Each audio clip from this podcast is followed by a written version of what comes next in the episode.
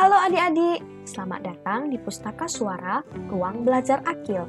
Kakak akan membawakan cerita yang berjudul Gajah Terbang.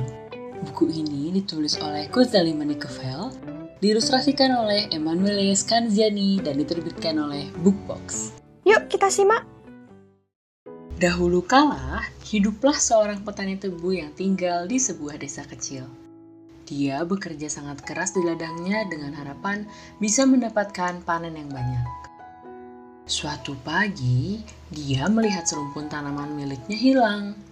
Keesokan harinya, serumpun besar juga hilang lagi. Malam ini, aku akan berjaga dan melihat siapa yang memakan tebuku. Pikir si petani. Malam itu, dia menunggu di dekat jendela sembari mengawasi ladangnya. Ketika bulan mulai naik, dia melihat titik kecil di langit yang makin lama makin membesar.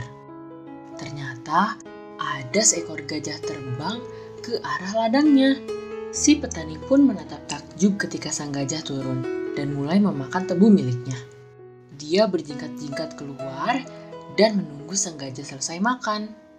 Ketika sang gajah mulai terbang pergi, si petani memegang ekornya.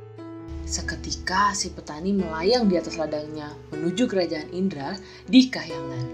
Kahyangan itu dipenuhi burung-burung yang cantik dan bunga-bunga yang indah. Tanahnya berlapis rumput perak dan batu-batu berharga. Kemudian, si petani menemukan istana megah dan bertemu dengan Indra.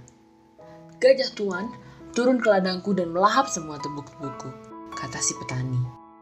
Gagal sudah panenku. Aku mohon maaf, kata Indra. Silakan ambil apa pun yang kau mau dari kerajaanku. Aku akan memastikan gajahku tidak akan turun dan memakan tebu-tebumu lagi. Kemudian, Indra memastikan si petani sampai ke rumah dengan selamat. Petani pun mengambil dua genggam permata dan kembali pulang. Dia membangun sebuah rumah baru dan menjadi orang yang kaya raya. Hal ini membuat para warga desa penasaran tentang bagaimana caranya dia menjadi kaya secara tiba-tiba. Pada suatu hari, beberapa penduduk desa datang menemui istri si petani dari manakah kalian mendapatkan uang sebanyak itu? Tanya mereka. Apakah kalian menemukan harta karun di ladang? Maka berceritalah istri petani tersebut tentang apa yang telah terjadi. Malamnya, para penduduk desa memutuskan untuk memberi umpan agar si gajah turun.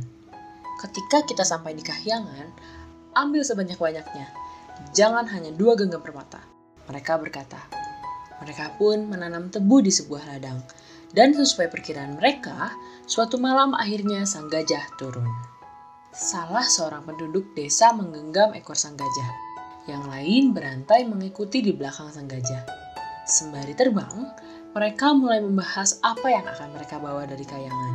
Orang yang memegang ekor gajah berkata, Aku akan membawa permata sebanyak ini. Dia sangat bersemangat sampai merentangkan tangannya lebar-lebar. Dan pegangannya pun terlepas semua penduduk desa jatuh ke tanah. Mereka melihat dengan penuh kesedihan ketika si gajah terbang menghilang dari pandangan mereka. Jangan khawatir, kata mereka. Gajah itu akan kembali lagi besok. Namun, mendengar siasat para penduduk desa tersebut, Indra menyiapkan ladang tebu di kahyangan. Sang gajah pun tidak perlu lagi turun dari kahyangan untuk memakan tebu. Penduduk desa menunggu dan menunggu tetapi sang gajah tidak pernah kembali lagi. Cerita ini dinarasikan oleh Kak Hafsa Rahasika dan disunting oleh Kak Setiawa Yunugroho.